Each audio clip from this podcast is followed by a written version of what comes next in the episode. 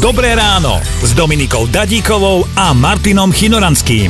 Dajte nám vedieť, že čo vy, ako ste hospodárili a tie prvé peniažky, ako ste si vôbec nasporili. No alebo že ste s niečím kšeftovali ešte mm. ako deti. My zase s bráchom, keď sme boli na šibačku, vieš, po tetách a babka a krstná, neviem to všetko, tak uliali sme si bokom, že niečo sme priznali rodičom a niečo sme si uliali.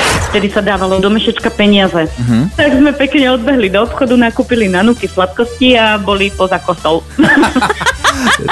Jožko si zaspomínal na časy, keď sa na Slovensku ešte nedali úplne bežne kúpiť dobré žuvačky. On mal ale tetu v Amerike a tam mm-hmm. občas nejaké žuvačky poslala. Spolužiaci sa poskladali na jednu a kolovali si ju. Ježiš. Pokojne aj dva dní. Tak, tak píše Jožko. Moniky do sociálnej poisťovne v Trnave zdravíme od Marty a všetky ďalšie oslavenkyne takisto. Ó, niekto si tu ohrieva tieto miestečka, lebo raz ich budeš potrebovať, tieto Moniky, čo? Zo sociálky. Pôjdem dôchodok si do sociálnej poisťovne. To nepotrvá dlho, milé dámy, tak všetko najlepšie, buďte k nemu milé. Počúvajte Dobré ráno s Dominikou a Martinom každý pracovný deň už od piatej. Radio